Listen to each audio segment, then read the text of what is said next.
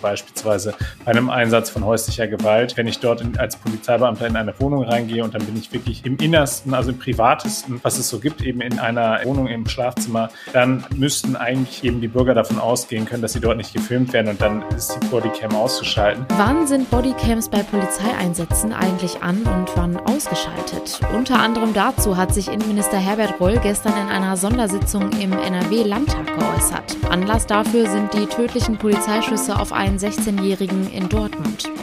Bonn Aufwacher. News aus Bonn und der Region, NRW und dem Rest der Welt.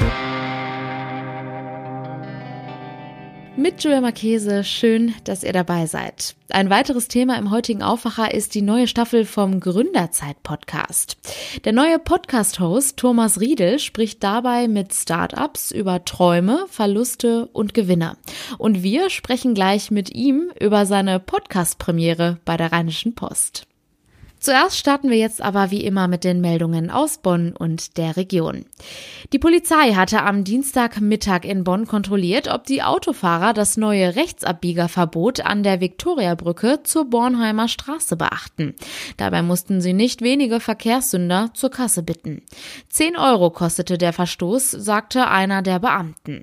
Erst Freitag vor einer Woche hatte die Stadt Bonn die Verkehrsführung für den motorisierten Individualverkehr von der Viktoriabrücke kommt in Fahrtrichtung Wittelsbacher Ring geändert. Seither dürfen diese Fahrzeuge nicht mehr rechts in die Bornheimer Straße abbiegen. Darauf weist an der Ecke das Verkehrszeichen vorgeschriebene Fahrtrichtung geradeaus hin. Der Radverkehr dagegen darf weiterhin am Ende der Viktoriabrücke rechts abbiegen. Der Hintergrund für das Verbot seit der Wiedereröffnung der Viktoriabrücke mit den neuen Radwegen in beide Richtungen war es in den vergangenen Wochen an der Ecke zur Bornheimer Straße in Richtung Richtung Innenstadt immer wieder zu kritischen Situationen zwischen den rechts abbiegenden Autofahrern und den geradeaus weiterfahrenden Radlern gekommen. Die Autofahrer konnten nämlich nur noch hinter der Ampel rechts abbiegen. Die Rechtsabbiegerspur ist lediglich Radfahrern vorbehalten. Ein Beschwerdeführer hat beim Verwaltungsgericht Köln einen Eilantrag gegen die von der Stadt Bonn genehmigte Veranstaltung Jeck im Sonnesching eingereicht. Die findet an diesem Samstag in der Bonner Rheinaue statt. Die Stadtverwaltung will den Antrag nun prüfen und bis heute Mittag eine Stellungnahme zu diesem Sachverhalt veröffentlichen. Das teilte Mark Hoffmann, Vizesprecher der Stadt mit. Wann das Gericht in dieser Sache entscheiden wird, könne die Verwaltung derzeit nicht sagen. Zuletzt fand das Festival 2019 mit 25.000 Besuchern statt statt. An diesem Samstag beginnt das Festival um 11 Uhr auf zwei Bühnen. Zu den Künstlern gehören unter anderem Björn Häuser, Ket Baloo, Brings, Casalla und Druckluft. Die Veranstaltung endet um 20 Uhr. Spaziergänger haben gestern Vormittag auf Höhe des Remagener Friedensmuseums einen leblosen Körper im Rhein treiben sehen und die Rettungskräfte alarmiert. Die Remagener Feuerwehr hat daraufhin eine tote Frau aus dem Fluss geborgen. Bei der gefundenen Leiche handelt es sich laut Polizeiangaben um eine etwa 50 bis 60-jährige Frau mit schwarzen Haaren. Um wen es sich bei der Toten handelt, ist bislang noch unklar. Der geborgene Körper ist zwischen 1,60 Meter und 1,65 Meter groß und von kräftiger Statur Statur. Das Gewicht gaben die Beamten mit 70 bis 80 Kilogramm an. Der Körper der Frauenleiche wies Polizeiangaben zufolge keine optischen Auffälligkeiten auf.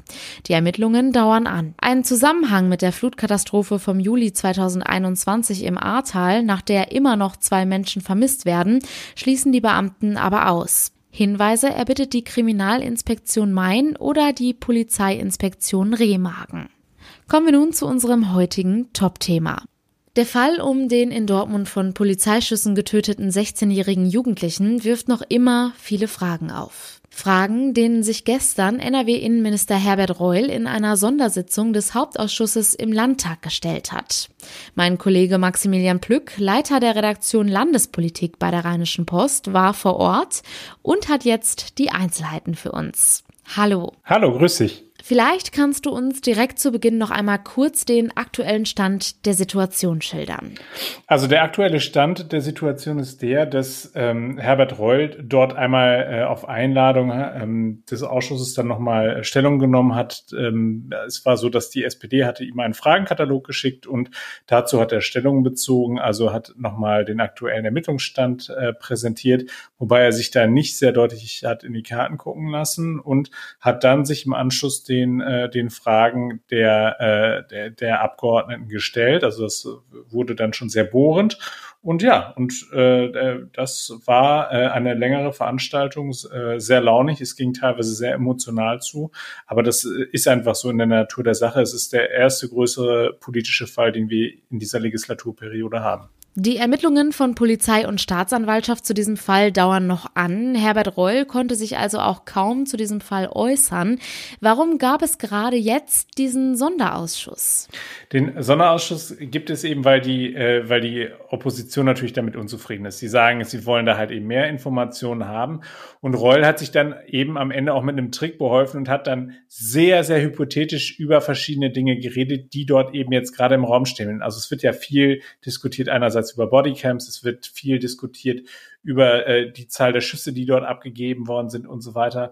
Und da hat er dann den Trick gewählt, dass er dann sehr hypothetisch gesprochen hat, immer betont hat, dass er weg vom Fall spricht, um dann halt eben doch über den Fall als solchen dann zu reden. Also jeder, der da äh, einigermaßen mit wachem Verstand zugehört hat, der konnte schon sich da seinen Reim drauf machen zu den Dingen, die er da gesagt hat. Hm.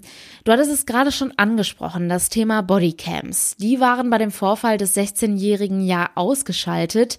Gab es denn dazu etwas, was Innenminister Herbert Reul sagen konnte? Dazu konnte er was sagen und zwar ging es da insbesondere um die Frage, wann dürfen die denn überhaupt angestellt sein? Und da sagt er, haben sie eine ganz klare Rechtslage. Das heißt, laut Polizeigesetz in NRW ist die Aufzeichnung personenbezogener Daten dann unzulässig, wenn sie den Kernbereich privater Lebensgestaltung zuzurechnen seien. Also das heißt, ähm, er hatte, er hatte dann auch ein schönes Beispiel gebracht. Er hat gesagt, zum Beispiel, wenn man äh, sich in einer Schlafzimmersituation befindet, also beispielsweise bei einem Einsatz von häuslicher Gewalt, äh, wenn ich dort in, als Polizeibeamter in eine Wohnung reingehe und dann bin ich wirklich im, im Innersten, also im Privatesten, was es so gibt, eben in, in, einer, in einer Wohnung im Schlafzimmer, dann ähm, müssten eigentlich eben die Bürger davon ausgehen können, dass sie dort nicht gefilmt werden und dann ist die Bodycam auszuschalten. In diesem Zusammenhang spielte das halt eben eine Rolle, weil ähm, im Raum steht, dass der Jugendliche suizidal war. Das heißt also, dass er sich äh, ähm, das Leben nehmen wollte.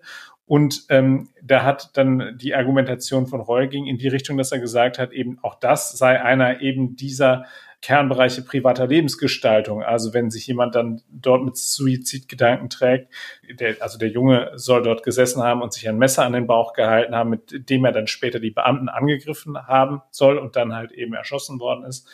Ähm, und da hat er dann auch gesagt, äh, hat wörtlich gesagt, wie würden Sie sich denn fühlen, wenn Ihnen in dieser Situation auch noch mitgeteilt wird, dass Sie gerade dabei gefilmt werden? Also das war schon recht emotional und es war halt eben ähm, die Argumentation, mit der er halt eben rechtfertigt, dass seine Polizisten eben die Bodycams nicht angemacht haben. Er ähm, hat zudem auch nochmal darauf hingewiesen, dass er gesagt hat, wofür haben wir die eigentlich angeschafft? Sie sind ursprünglich dafür angeschafft worden, deeskalierend zu wirken, äh, also quasi als Schutz für die Polizisten. Das heißt also, der Polizist äh, kann einem Gegenüber, der gerade dabei ist, ihn anzugreifen, sagen, äh, Junge, ich stelle jetzt hier meine, meine Bodycam an und dann, äh, das geht auch innerhalb von Sekunden, so wie das da gestern im Ausschuss geschildert worden ist. Also das ist jetzt kein langwieriger Prozess, sondern ein, ein äh, Knopfdruck auf die Bodycam, dann läuft die auch. Und dass dann halt eben der Angreifer dadurch abgehalten wird, weil dann eben beweisfähiges Material von ihm aufgenommen wird. Ähm, da hat äh, Herbert Roll nochmal gesagt, dafür sind, sind eben diese Bodycams da und die Grünen äh, Fraktionschefin Verena Schäffer hat auch nochmal gesagt, nach dem Motto, sie ist sehr, sehr zurückhaltend, was das angeht, diese Dinger die ganze Zeit laufen zu lassen, weil dann wäre man in einem Bereich der permanenten Videoüberwachung. Kommen wir auch noch einmal zu den Schüssen, die abgegeben wurden. Insgesamt sind sechs Schüsse gefallen, fünf davon trafen den Jugendlichen. Sie wurden aus einer Maschinenpistole abgegeben. Was wurde dazu gesagt? Genau, und da hat Roy auch nochmal darauf verwiesen, das hatte er in der Vergangenheit auch schon gesagt, dass die Maschinenpistole eben auch tatsächlich Ausstattung eben sei. Also es sei jetzt nicht ein Gerät, was nur den SEK-Beamten, also den Spezialeinsatzkommandos äh, zur Verfügung stünde, sondern es sei halt eben tatsächlich auch für den normalen Wachdienst durchaus äh, ein probates Mittel. Allerdings, und das war mir ähm, so nicht klar, und das rückt sozusagen diese ganze Veranstaltung in ein besonderes Licht, hat er gesagt, ähm, die Maschinenpistole gehöre zwar zur Standardausrüstung jedes Streifenbeamten und sei nie keine Spezialwaffe, aber äh, nach der Erlasslage ist mit der Maschinenpistole nur die Abgabe einzelner Schüsse zulässig. So, da, und dann hat äh, der Inspekteur der Polizei, ähm, der, der dort quasi fachkundig ist, ähm, der Michael Schemke, hat dann nochmal erläutert, was ich denn tun muss, um eben diese, diesen, äh, an dieser Maschinenpistole einzustellen, dass ich halt eben in diesen Dauerfeuermodus komme. Und das sagte er einen sehr entscheidenden Satz, wie ich äh, fand. Er hat gesagt, wer heute auf Dauerfeuer stellt, muss es ganz ge bewusst gemacht haben und das ist nicht erlaubt. Das heißt also, da sehen wir den Anknüpfungspunkt, den jetzt halt eben wahrscheinlich auch die Staatsanwaltschaft im Zusammenhang mit dem Polizisten, der geschossen hat, verfolgen wird. Das heißt also, äh, gegen den wird ja ermittelt wegen gefährlicher Körperverletzung mit Todesfolge. Ähm, da kann man schon dran ablesen, dass da offensichtlich was im Argen liegt. Und ähm, auch wenn Reul klar gesagt hat, er möchte den Ermittlungen nicht vorweggreifen, konnte man da schon den Eindruck gewinnen, dass das für diesen Beamten noch sehr, sehr unangenehm werden dürfte. Hm, okay. Gibt es denn schon Anhaltspunkte, wie es künftig weitergehen wird? Es gibt klare Anhaltspunkte. Der äh, Innenminister hat gesagt, er werde nun prüfen, ob er diese Ermittlungsakten, die es dort gibt, die bislang unter Verschluss gehalten werden, äh, ob er die möglicherweise relativ zeitnah eben den, den Ausschussmitgliedern zur Verfügung stellen kann. Und dann äh, dementsprechend wird er dann halt eben dann auch reagieren. Ähm, das heißt, es, was er aber auch schon gesagt hat, ist unabhängig davon, ähm, wie jetzt die Ermittlungen weiter vorangehen, würden halt eben schon erste Schlüsse daraus gezogen werden. Es ist so ein bisschen schwierig. Einerseits will er halt eben nicht in diese Vorverurteilung reingehen. Andererseits ist, glaube ich, auch dem Minister klar, dass dieses, diese ja wirklich tragische Geschichte mit äh, dem tödlichen Ausgang für einen 16-jährigen Jungen, der halt eben hierher geflohen ist, um eigentlich in Sicherheit zu sein und dann ausgerechnet von Polizisten, die ja für die Sicherheit der Bürger zuständig sind, dann äh, äh, ums Leben gekommen ist. Also, dass das am Ende Konsequenzen haben wird, ist eigentlich ausgemachte Sache. Das heißt, das betrifft auch die Frage des Taser-Einsatzes. Ähm, das hat Roy gestern auch nochmal gesagt. Zweimal ist der Taser eingesetzt worden, hat nicht funktioniert. Da wird man auch nochmal genauer hinschauen müssen. Man wird nochmal hinschauen müssen bei der Frage nach der Ausbildung, bei der Frage danach, was sind Vorgaben, die man möglicherweise machen kann, um halt eben äh, den den Polizisten, den normalen Streifenpolizisten klarzumachen, in welcher Situation kann ich halt eben das SEK zur Hilfe holen, weil wie schnell sind die dann auch da? Also da sind noch ganz viele Fragen, die offen sind, die unbeantwortet sind, ähm, die sicherlich die Innenpolitiker auch noch in den kommenden Monaten äh, beschäftigen werden. Und am Ende wird das Folgen für die Polizeiarbeit in Nordrhein-Westfalen haben. Das ist ganz klare Sache. Vielen Dank, Maximilian Plück. Sehr gerne. Über die aktuellen Entwicklungen halten wir euch natürlich jederzeit auf RP Online auf dem Laufenden und auch hier im Aufwacher.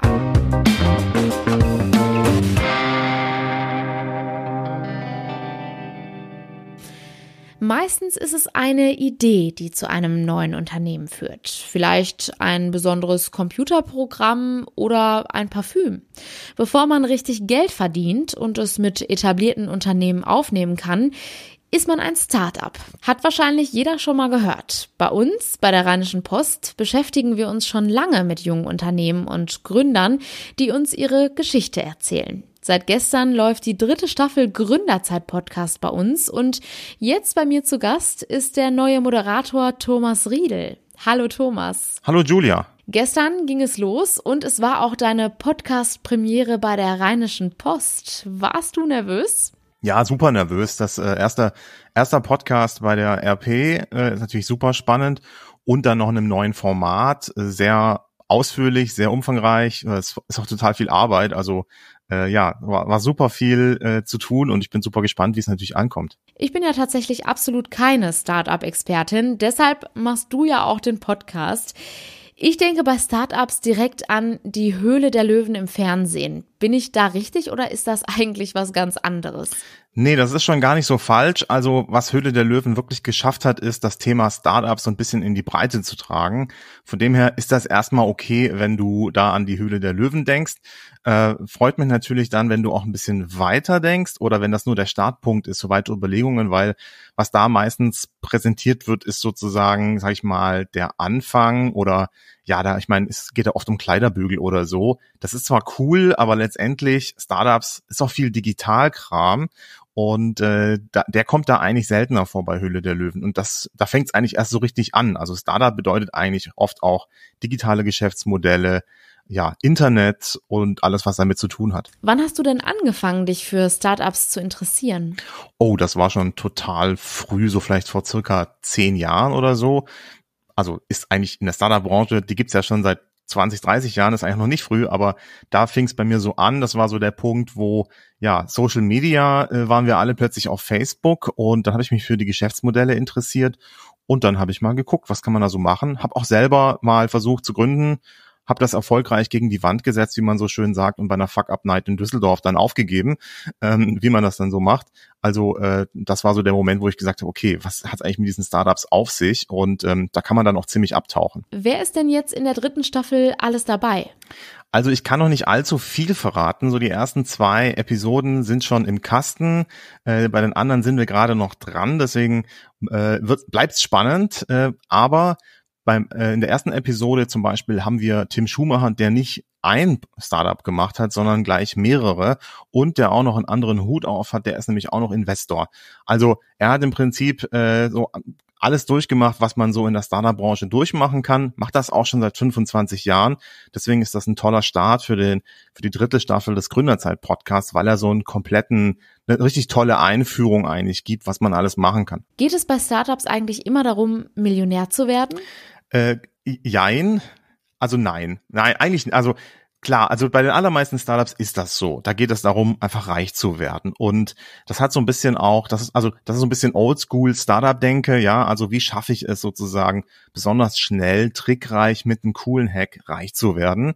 Ähm, ja, das, das ist, bei den meisten Fällen ist das so. Mittlerweile gibt's aber auch neue Einflüsse in die Startup-Szene. Früher ging es darum, unbedingt ein Unicorn zu werden, also eine Bewertung zu haben von einer Milliarde Dollar.